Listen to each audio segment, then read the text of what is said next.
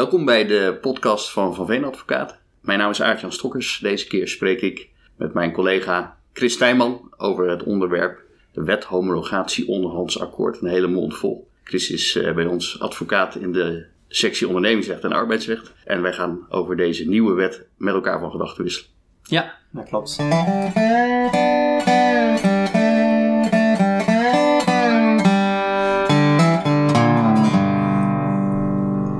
Kun je om te beginnen even wat meer over je werk hier vertellen, eh, Chris? Ja, Aartjan, ja, je gaf het al aan. Uh, ik ben zelf als advocaat arbeidsrecht, ondernemingsrecht verbonden aan dit kantoor al, al, jarenlang. En ik heb zo door de jaren heen onder andere veel gewerkt in faillissementen als curator. En de laatste jaren eigenlijk meer aan de andere kant. Het adviseren van bestuurders die ja, te maken hebben met financiële tegenslagen en met hun onderneming. Dat maakt eigenlijk het onderwerp waar we het vandaag over hebben heel actueel. Hè? Want ja, als gevolg van corona zijn er toch wel de nodige ondernemers die uh, ja, met moeite de eindjes aan elkaar kunnen knopen. Ja, in de problemen zijn gekomen. Ja. Ik weet dat je heel lang als curator hebt gewerkt. Dat hebben we ook heel lang samen gedaan. En jij bent inderdaad nu meer aan de andere kant terechtgekomen, om het zo te zeggen. Dus ja. je hebt ook veel met curatoren te maken, begrijp ik. Ja, dat klopt inderdaad. Ja, wat vind je in het algemeen van die beroepsgroep? Ja, nou ja, ik vind dat hier en daar uh, het wel een, uh, ten onrechte wat slecht imago heeft, de beroepsgroep van curatoren. Uh, je moet je altijd goed bedenken dat de curator het belang van alle schuldeisers heeft te vertegenwoordigen. En in een faillissement te maken krijgt met alle mogelijke tegenstellingen. En daar moet hij dan maar het, het midden in zien te vinden. En ja, hij moet zich gewoon houden aan een aantal wettelijke bepalingen. En dat zorgt ervoor dat hij ook kritische vragen moet stellen. Ja, dat is, lijkt me ook heel terecht. Ja, ja, en dat is meteen ook een reden waarom in zo'n faillissement de zaken niet meer in de eigen hand zijn. Hè? Dus uh, als je als ondernemer op een faillissement afsteekt, is het altijd onzeker wat de curator van de dingen zal gaan vinden. Ja, dat is ook wat... altijd wat ik tegen de ondernemer zeg. Hè? Ja. ja, je hebt de curator niet aan een touwtje, uh, nee. dus je weet niet wat hij gaat doen. Ook al kun je heel veel, ja, kun je al wel zien aankomen. En ja, op het moment dat je de juiste kritische vragen stelt, dan kun je in ieder geval een hoop problemen voorkomen. Ja, ja. Nou, dat is misschien meteen een mooi bruggetje naar de wet waar we hier eh, deze keer over spreken. Ja. Die is namelijk bedoeld vooral om ondernemers die, of ondernemingen met toekomstperspectief buiten een faillissement om door te laten gaan, als ik het goed begrepen heb. Ja. Uh, kun je dat wat toelichten hoe dat in elkaar zit, hoe dat gaat werken? Nou ja, de, de wet homologatie onderhands akkoord, hè, de mondvol, uh, zoals je dat net al zei. Uh, dat is eigenlijk een wet die al een hele tijd in voorbereiding is. We, zijn, we gaan nu het achtste jaar in, dus nou ja, er is het uh, nodige water door de Rijn gestroomd om, om zover te komen. En die wet is eigenlijk bedoeld om een soort van leemte die er is, om die op te vullen. de leemte tussen de situatie waarin jouw bedrijf nog bestaat, uh, maar het eigenlijk niet zo goed gaat. En je wilt een, een akkoord aanbieden aan je schuldeisers om van die schuldenlijst af, en last af te komen. En de situatie dat er sprake is van een faillissement en je biedt een akkoord aan. Ja. want wat je nu ziet, is dat als je in een faillissement een akkoord aanbiedt, dat er alle mogelijke procedures voor zijn. Regels om ervoor te zorgen dat het inzichtelijk is, overzichtelijk. Alleen in een faillissement is het grote nadeel uh, ja, dat er een hoop ja, bedrijfsdebiet verdampt, om het maar zo te zeggen. Met debiet bedoel je dat wat een onderneming waard is? Ja, inderdaad. Ja. Hè, als een faillissement is uitgesproken, dan, uh, dan gaan werknemers die gaan lopen. ja, goodwill die is opgebouwd, uh, die verdampt. En ja, dat wil je eigenlijk niet. En dat zorgt er dus voor dat veel ondernemers natuurlijk zeggen van joh, laat mij het nou regelen voordat er een faillissement is. Die bieden dan een akkoord aan aan schuldeisers. Maar op dit moment geldt daarvoor het gewone vermogensrecht. En dat betekent eigenlijk ja, dat je instemming van iedere schuldeiser nodig hebt om uh, een regeling te kunnen treffen. Nou, en je kunt je voorstellen uh, dat als jij 100 schuldeisers hebt, ja, dat er dan altijd wel een paar zijn die niet akkoord gaan.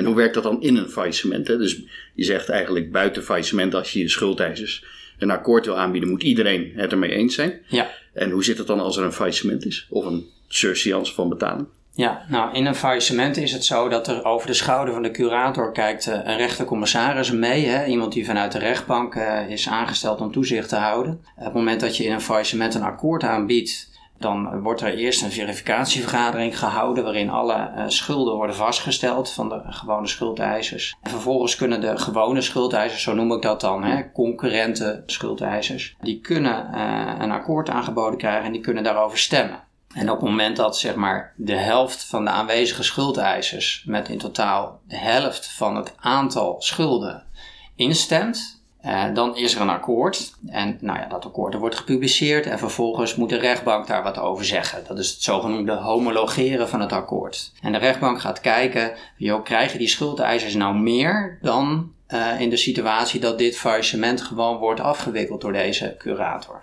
En is gewaarborgd dat de gelden uh, die uh, beschikbaar worden gesteld, dat die ook kunnen worden betaald. Dat zijn de belangrijkste criteria. Nou, dus er zit een hele, in, in een faillissement een hele procedure achter, maar daar wordt gestemd. Ja, daar wordt gestemd en uiteindelijk wordt er gehomologeerd. En dan is, komt het belangrijkste daarbij.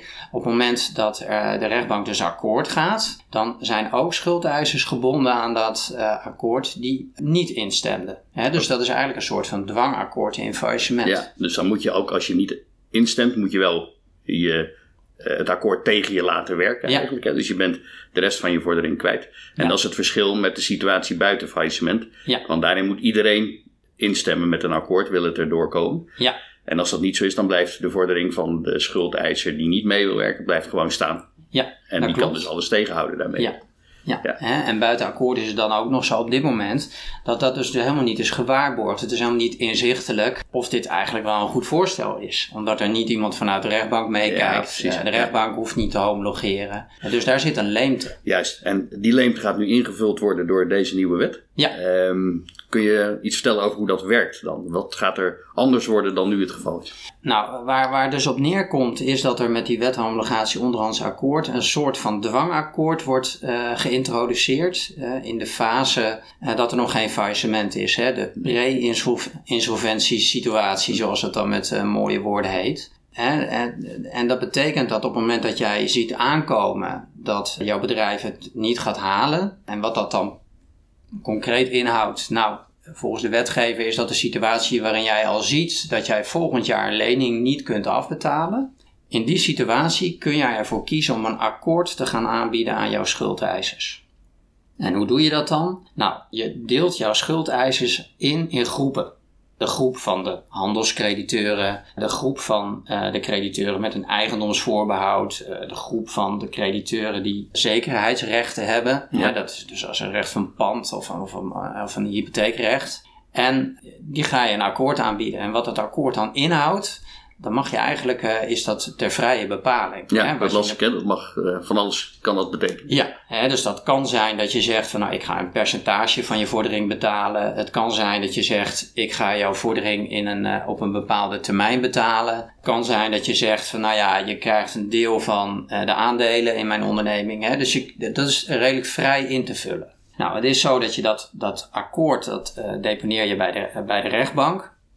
En op het moment dat dat gebeurd is, eh, dan krijgen de schuldeisers de mogelijkheid om in hun klasse te gaan stemmen over dat akkoord. En dan is de regeling anders dan wat die nu in het faillissement is. Want op het moment dat dan twee derde van de schulden in zo'n klasse, uh, of tenminste de schuldeiser die daarover beschikt, akkoord is, dan, dan is dat akkoord aangenomen.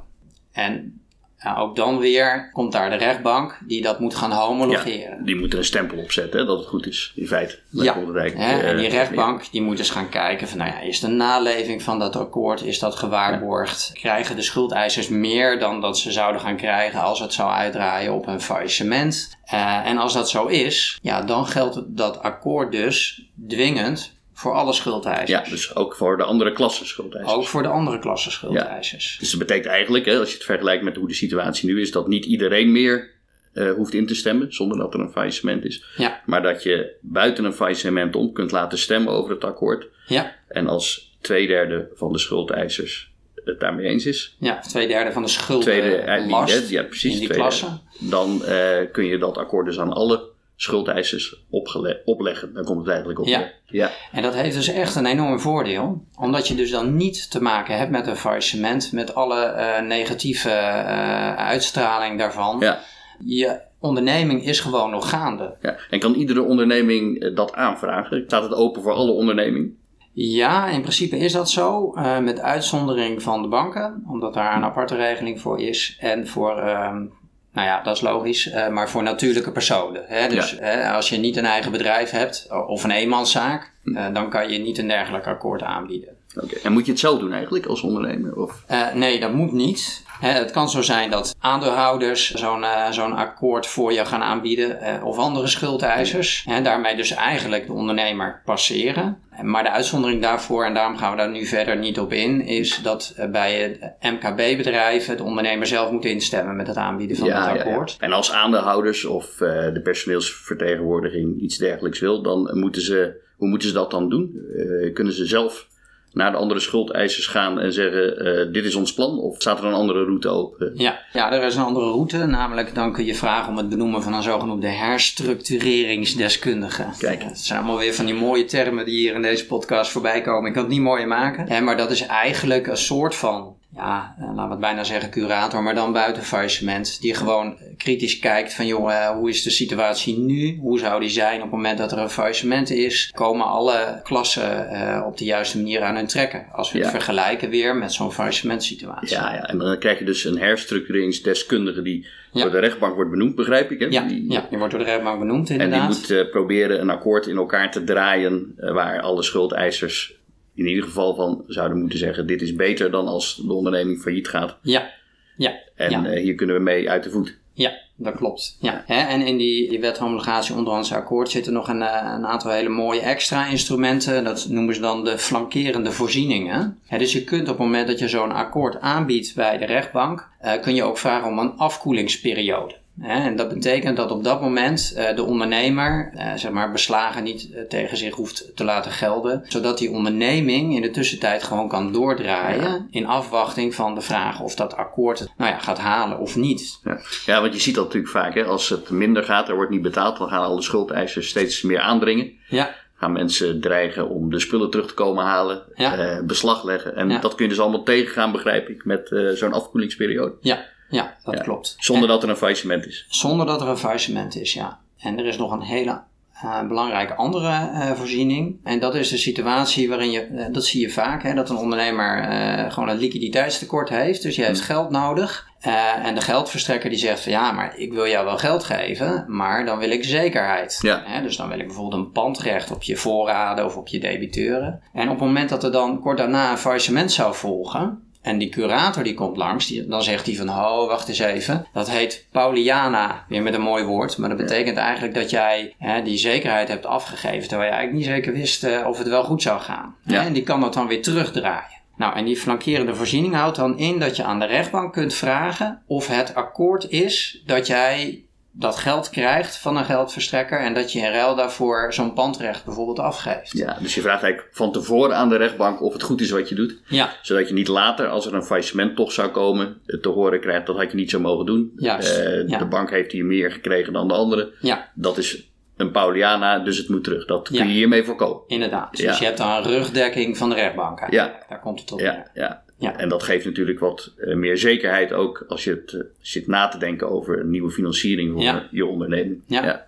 Zijn er nog meer van dat soort flankerende maatregelen, zoals je het zo mooi uitdrukt? Ja, nou ja, er zijn er nog wel wat meer. Uh, het kan zo zijn dat je te maken hebt met een langlopende overeenkomst die je niet zomaar kunt opzeggen uh, als ondernemer. En dan kun je toestemming vragen of machtiging om die, uh, om die overeenkomst op te zeggen. En dan wordt de schadevergoeding die dan jouw contractspartij daarvoor kan vragen, die wordt eigenlijk in het akkoord meegenomen dus ja, dat, uh, dat is dan nog een flankerende voorziening die je ja, ja, ja, dus eigenlijk komt het er een beetje op neer, als ik je zo goed begrijp, dat er een hele nieuwe, een nieuw instrument komt eigenlijk om ondernemingen die het moeilijk hebben, eh, maar die wel levensvatbaar zijn nog, denk ik, hè, ja. om die op deze manier van hun schuldenlast af te helpen. Ja. Maar ik kan me ook voorstellen dat het goed kan zijn als je weliswaar geen toekomstperspectief ziet, maar het is toch beter om het niet in faillissement allemaal op te lossen. Dat je dan ook met dit middel iets zou kunnen. Of zie ik dat verkeerd? Nee, dat klopt. Ja. dus het is niet alleen voor die situatie waarin die levensvatbaarheid, of tenminste ja. waar, waar, waarin uh, je als bedrijf door wilt, maar ook om ervoor te zorgen dat je gewoon op een nette manier buiten ja. faillissement de ondernemersactiviteiten kunt afronden. En dat komt gewoon want, omdat zo'n faillissement gewoon vaak betekent dat de waarde van de onderneming met sprongen naar beneden gaat. Ja. En dit kan betekenen dat die waarde zoveel mogelijk behouden blijft en dat je, ook al reken het niet, het toch op een goede manier oplost. Ja, ja, dat klopt. Dus uh, dat klinkt als een, uh, een mooie aanvulling op het instrumentarium dat we hebben in ons uh, ja, dat klopt. insolventierecht. Maar die aanvulling is er dus nog niet. Dat is wel eventjes een kanttekening die ik moet maken. Het, het is nog een wetsvoorstel en dat is wel met, met spoed aangenomen door de Tweede Kamer. En dat loopt nu in een snel traject door de Eerste Kamer heen. Maar uiteindelijk moet de Eerste Kamer nog wel akkoord gaan. Ja. Hoe staat het er daarvoor in de Eerste Kamer?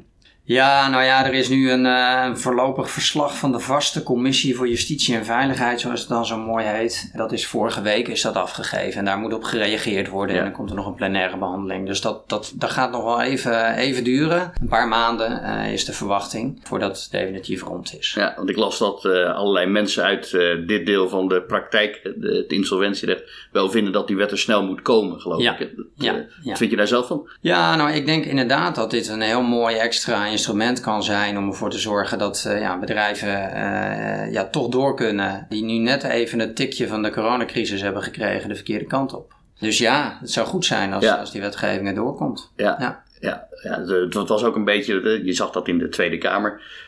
Er was een beetje de argwaan dat het vooral zou zijn voor uh, grote investeerders in grote ondernemingen die op deze manier ja. Hun positie veilig kunnen stellen. En daarom zijn er wat kritische vragen geweest, begrijp ik ook. Ja, dat klopt. Nou ja, dat is hoe dat dan in zo'n wetgevingstraject gaat. Er zijn een aantal Kamerleden geweest die hebben toch nog amendementen voorgesteld. Met name om ook de kleine handelscrediteuren, eh, om die positie daarvan te verbeteren. Ja, ja. En daar is al veel over gelobbyd uh, door, uh, door grote partijen ja, die daar niet mee eens waren, omdat die vonden dat daar de wetgeving mee verminkt werd. Ja. Maar die amendementen zijn er wel doorgekomen. Het belangrijkste amendement is dat de gewone handelscrediteuren in ieder geval 20% van hun vordering betaald moeten krijgen. Ja, en gewone handelskrediteuren zijn gewoon leveranciers. Gewoon leveranciers. vaak MKB-ondernemers, denk ik, hè, ja. die, uh, ja, die hun dus, rekening open zien staan. En die krijgen dus, wat zei je, 20%, 20% tenminste? Tenminste, ja. ja. ja. En dat is het gevolg van wijzigingen die in de Tweede Kamer zijn doorgevoerd. Ja, in deze inderdaad. Ja. Ja. ja. Um, en zo'n herstructureringsdeskundige, dat uh, kunnen curatoren zijn. Uh, denk je dat ze daarvoor deugen, curatoren? Dat ze moeten toch een beetje uit een ander vaatje gaan tappen dan ze gewend zijn, hè? Ja, ik denk dat dat, uh, dat, dat wel gaat lukken. Ja, ja dus we hadden het er aan het begin van deze podcast al over. Van nou ja, dat imago, dat, dat toch wat slechte imago van curatoren, wat er soms is. Ik denk niet dat dat terecht is. Hè. Die ja, zijn voldoende in staat om gewoon te doen wat ze moeten doen. Ja, dat geldt ook onder deze wetgeving. Dus daar ligt ook een, uh, misschien een kleine, een kleine omscholing naar een iets andere benadering van de dingen. Maar uh, het ligt toch wel voor de hand dat ook uit de wereld van de curatoren herstructureringsdeskundigen zullen opstaan die dit werk eh, kunnen gaan doen. En daarnaast misschien accountants, stel ik me ook zo voor. Ja, ja uh, zeker. Ja hoor. Ja. in die sectoren is daar echt, ligt daar een markt, zoals het dan heet. We zijn erg benieuwd hoe dit zal gaan lopen. Dank Chris voor je toelichting ja. op dit uh, toch wel wat ingewikkelde wetgevingstraject. Maar de boodschap is dat er een beetje licht aan het einde van de tunnel is voor die ondernemingen die uh, nu in nood zijn geraakt, maar die toch kans zien om te overleven. En voor die ondernemingen die in ieder geval kans zien om het goed op te lossen. En dat is denk ik goed nieuws. Zeker. Uh, jij houdt ons ook op de hoogte, want je zult ook een webinar over dit onderwerp gaan organiseren, begrijp ik. Ja, als, als de, u daarvoor... de wetgeving door is, dan ja, komen we zeker... Dan kom, uh, kom je daarop terug. En mocht u daarvoor belangstelling hebben, dan is het mogelijk dat u zich daarvoor inschrijft. En dan is een mailtje naar het adres communicatie.vanveen.com voldoende om daarbij te kunnen zijn. Hartelijk dank voor uw aandacht en graag tot een volgende keer.